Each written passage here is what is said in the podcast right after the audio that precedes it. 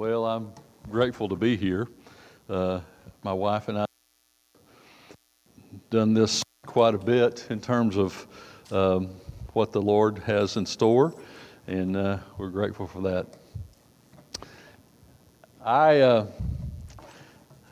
I'm here today to give you a message in, entitled "Become Like Jesus." You know, in the, in the I, I thought I thought about that a minute when we uh, you have your 70th anniversary. What a, what an occasion that is! Thank you for the history. I knew I knew the last two pastors, but I didn't know all the rest of them. I think I, I know the scholarship you're talking about, so we're grateful for that. Become like Jesus from the book of Romans, chapter 28 through 31. As we, as we read, let me, let me pray that the, the Word of God might go forth to your life. Lord Jesus, thank you for opportunities that we have to gather and to hear your Word. I pray that you'll just guide us in it and that you'll be grateful for it. Thank you again for this opportunity. In Jesus' name, amen. Let me read these texts. Uh, for we know that God causes, I'm reading from the American Standard. I'm not sure what y'all read, but this is what I have. Uh, and we know that God causes all things to work together for good to those who love God and to those who are called according to his purpose. For those whom he foreknew, he also predestined to become conformed to the image of his Son, so that we would be the firstborn among many brethren. And these whom he predestined, he also called. Those he called, he also justified. Whom he justified, he also glorified. What then shall we say to these things? If God is for us, who is against us? He who did not spare his son, but delivered him over all, how will you also with him freely give us all things? Max Lucado is uh, one of the guys I read blogs for. Uh, he is a Church of Christ, but he is. Uh, he is, is, is not just a Church of Christ. He has some good things to say. Max Lucado says uh, in his little uh, book, Just Like Jesus, he said, God loves you just the way you are, but refuses to leave you that way. He wants you to become like Jesus. That's the eternal counsel of God here in this text. As you look at verse 28, he says, We know that God causes all things to work together for good. We sang that, didn't we? He's good. He is good to us. And so that's what it says. And it, it says that as we love God, He's called us for a purpose. A purpose. He's called us. As we love Him, He called us to a purpose. And aren't you grateful for that? He's called you for a purpose. And this purpose in this text, as I, have read here, it means, number one, it means that God has ambitious plans for you. He has ambitious plans for you. What that means is beware of missing out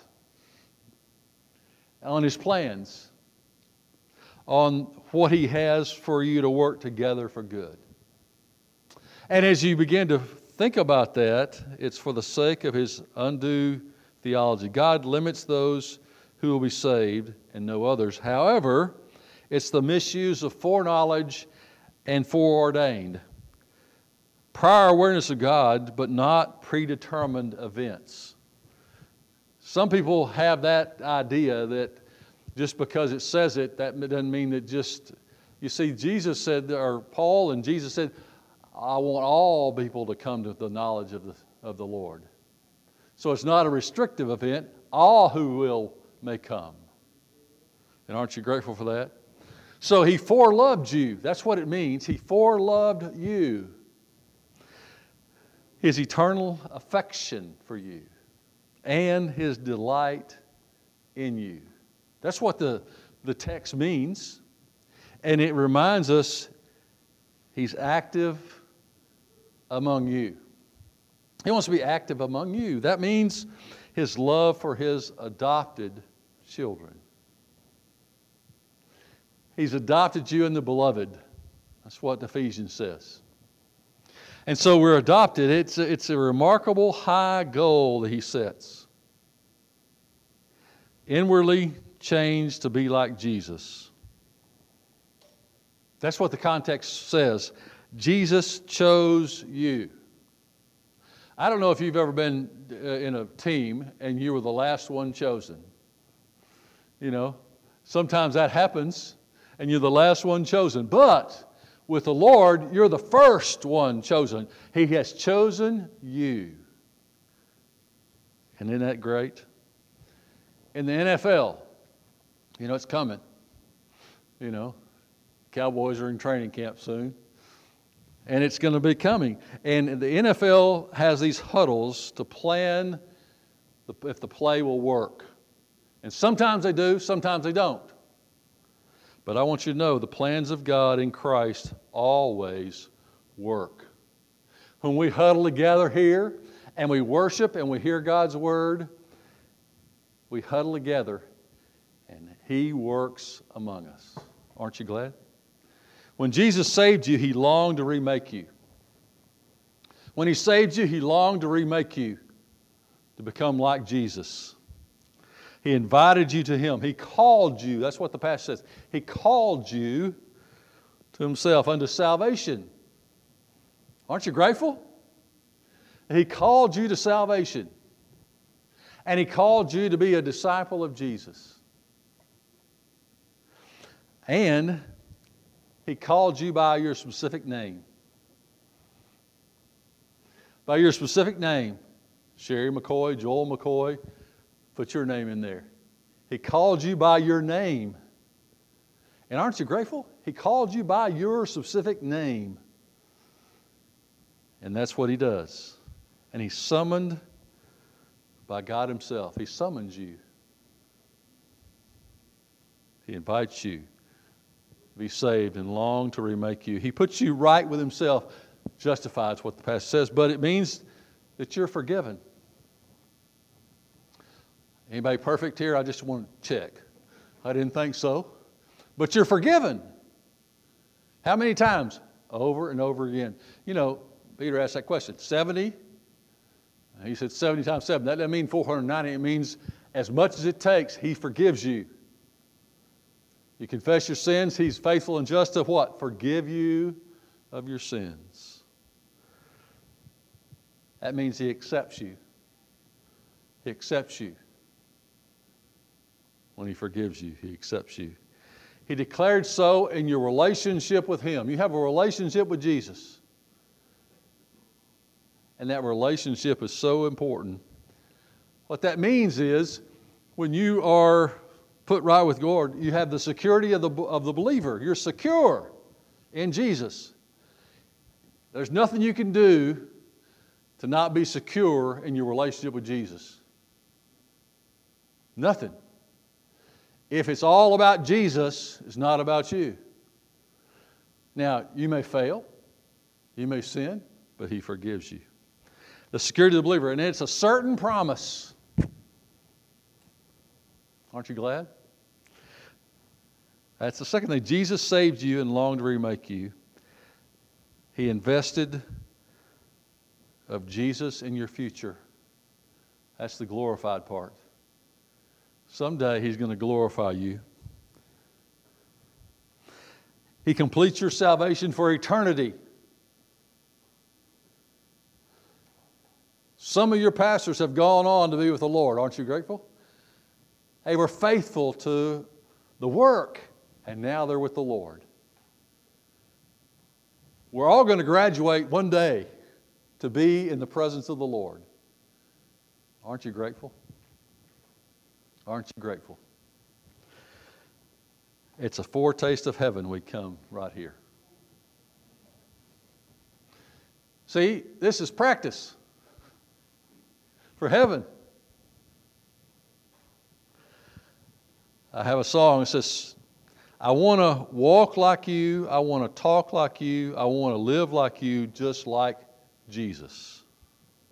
I want to love like you. I want to walk like you. I want to look like you, just like Jesus. Blameless.